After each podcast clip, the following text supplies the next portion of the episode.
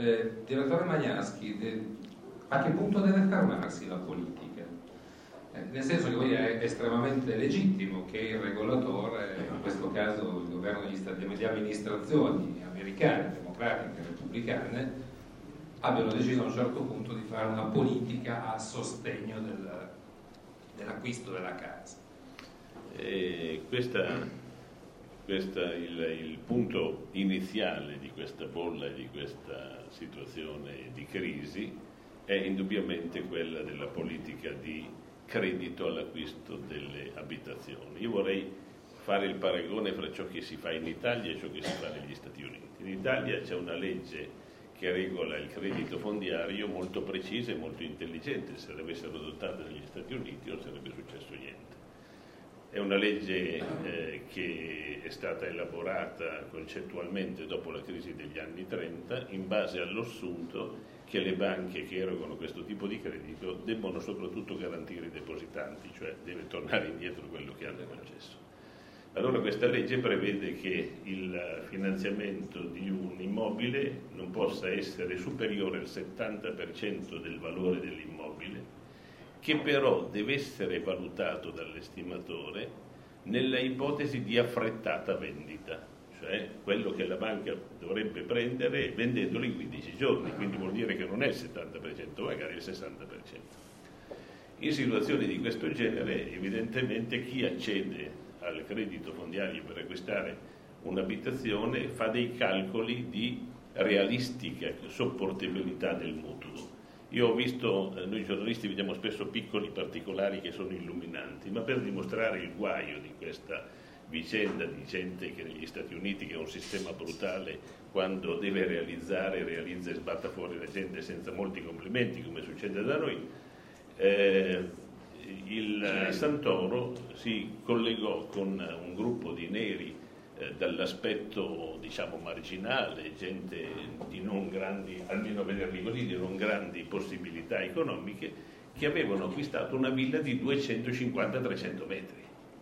E allora è chiaro che tu fai un acquisto che poi non hai i mezzi per pagarle, i disastri successivi. Questo cosa vuol dire? Vuol dire che eh, non è stato un caso, è stato un sistema.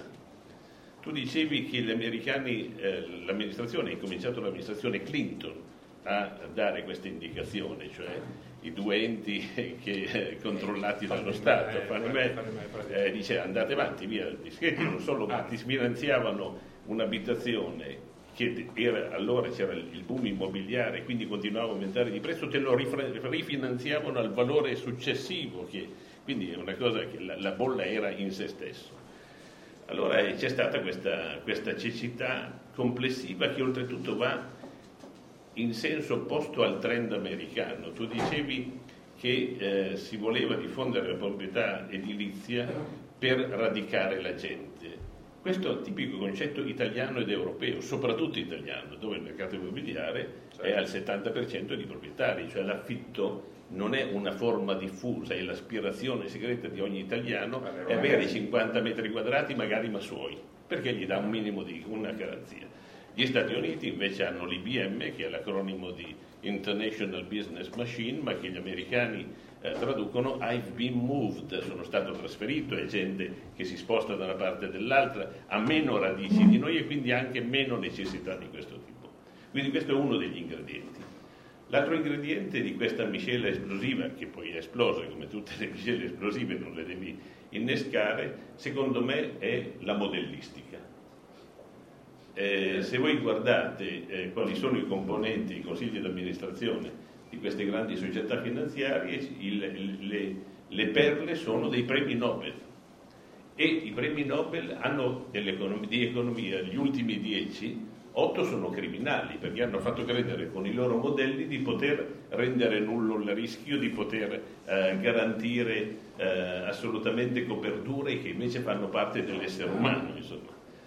E di solito ai modelli credono coloro che non sanno che cosa c'è dentro nei modelli. Soros ha detto io non acquisto niente di cui non so che cosa ci sia dentro, mentre invece c'è stato un accecamento di cui posso annotare un, un aspetto, cioè eh, Maurice Allais uno dei pochi premi Nobel dell'Europa continentale, un francese, scrisse nel millenovecentonovantuno, mi raccomando la data, un pamphlet di circa centocinquanta pagine in cui diceva che con i derivati andavamo a sbattere, che eh, come si dice innescavamo un circuito che alla fine non, veniva, non sarebbe stato dominabile né controllabile.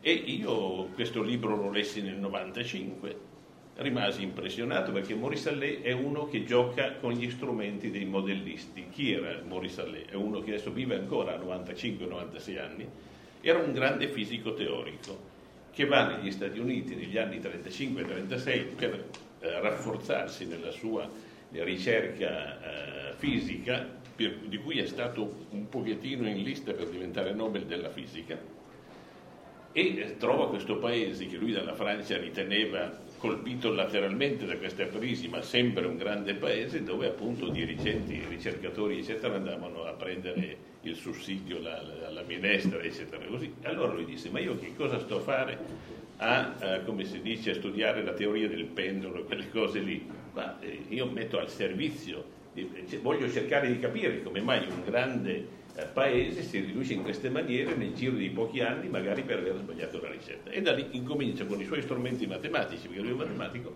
a costruire le, la sua teoria e, e, come si dice, fino a che l'ha portato a prendere il primo Nobel. Benissimo, allora io arrivo con questo libro verso il novantacinque novantasei, vado da alcuni amici di un'università milanese che non dico, e dico: ragazzi, guardate qua che questo che sta dicendo tutto.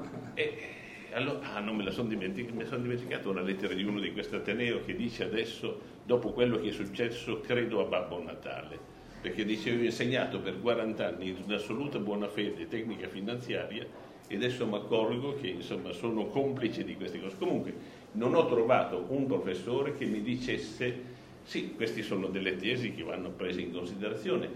Hanno detto: è un vecchio bacucco.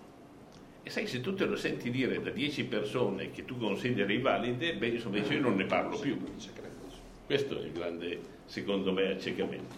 Beh, a proposito dell'accecamento e della modellistica, ho finito. Eh, una, una, dopo il libro di Allais mi sono stato impressionato da un'altra affermazione, questa volta fatta da eh, D'Alema quando era Presidente del Consiglio, che va alla va a New York Stock Exchange, naturalmente fraternalizza con gli italiani che stanno lavorando lì, naturalmente in maniera meno grezza di quella che farebbe Berlusconi, perché farebbe le cose eccetera, ma comunque, e eh, alla fine dichiara al Corriere della Sera: sono rimasto stupito di questo grande marchingegno, in particolare di un giovane italiano di trenta anni che a un computer in una giornata movimentava l'equivalente del prodotto interno lordo italiano. Io non ho to- cioè, mi sono toccato la testa, ho detto: che Dio ce la mandi buona.